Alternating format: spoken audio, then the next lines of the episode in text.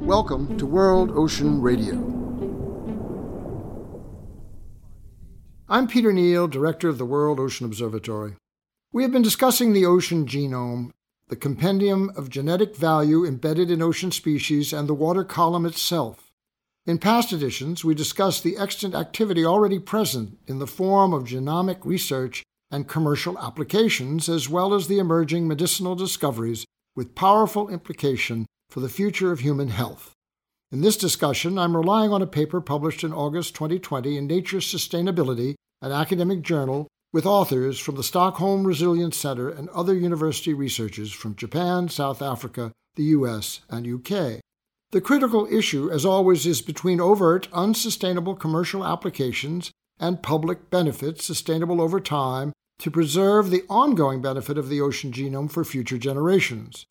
It is a conflict that has characterized behavior on land, now introduced in the sea, with predictable outcomes not always equitably distributed. And again, solution cries out for public awareness, national and international regulation, and governance instruments and bodies to address the problem, negotiate agreements, establish protocols, and engage or invent new bodies to address the issues not previously seen as part of the problem. One complication is that these instruments typically focus on the physical form of genetic resources, rather than including more intangible international aspects such as genetic sequencing and synthesis, databases for the protection of existing and predictive information, exclusivity of use by patent and proprietary expropriation, and irresponsible exploitation of information in the public domain.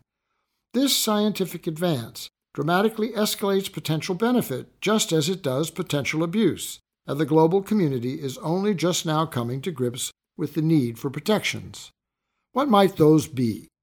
One approach requires operative national and transnational legal measures and incentives. A sustainable future for these ocean resources must include A. Building knowledge of the ocean genome and increasing government and philanthropic support for research and risk assessment. B management structures for protection of marine genetic diversity. C. Inclusion of ocean genome conservation in all research and commercial initiatives. D. Allocation of grants and subsidies to high and low income nations to assist and assure inclusion. E. Building capacity in marine science, information sharing and distribution of policy plans and programs. And F. Promotion of research within the ethical context of sustainability social outcome, and international cooperation. An equally essential approach is to designate where such measures and incentives should be applied. The question here is also familiar. How do we protect natural resources as contained within the entirety of the ocean genome outside areas of national jurisdiction, the 64% of the ocean, to include open water, the seabed, and the water column? In the language of ocean policy, this question is articulated by the opposition of phrases on the one hand, freedom of the high seas, implying liberal access and the absence of benefit sharing, and on the other hand, the common heritage of all mankind, implying equitable sharing across all geographical and social elements worldwide. This debate has morphed from theoretical to confrontational, and the tension can be felt and seen in the politics of security, fisheries, natural resource extraction, and climate. The governance structures and agreements in place today are inadequate to the need. Negotiations are intense and fraught with external and internal politics. There are efforts to address the overarching issues in the high seas sharing of research and information, area based management schemes, including marine protected areas, environmental impact assessments, transfer of marine technology, and the sharing of monetary and non monetary benefits as capital return.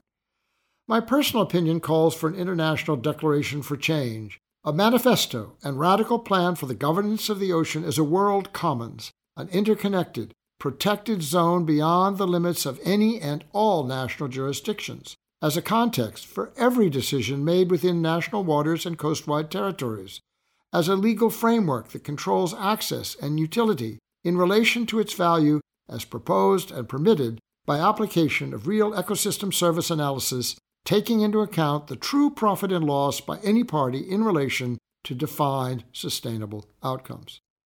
As every structure and behavior on land ultimately descends to and affects the world hydraulic system on which climate depends, as every human action, every capital endeavor has a downstream reaction and effect.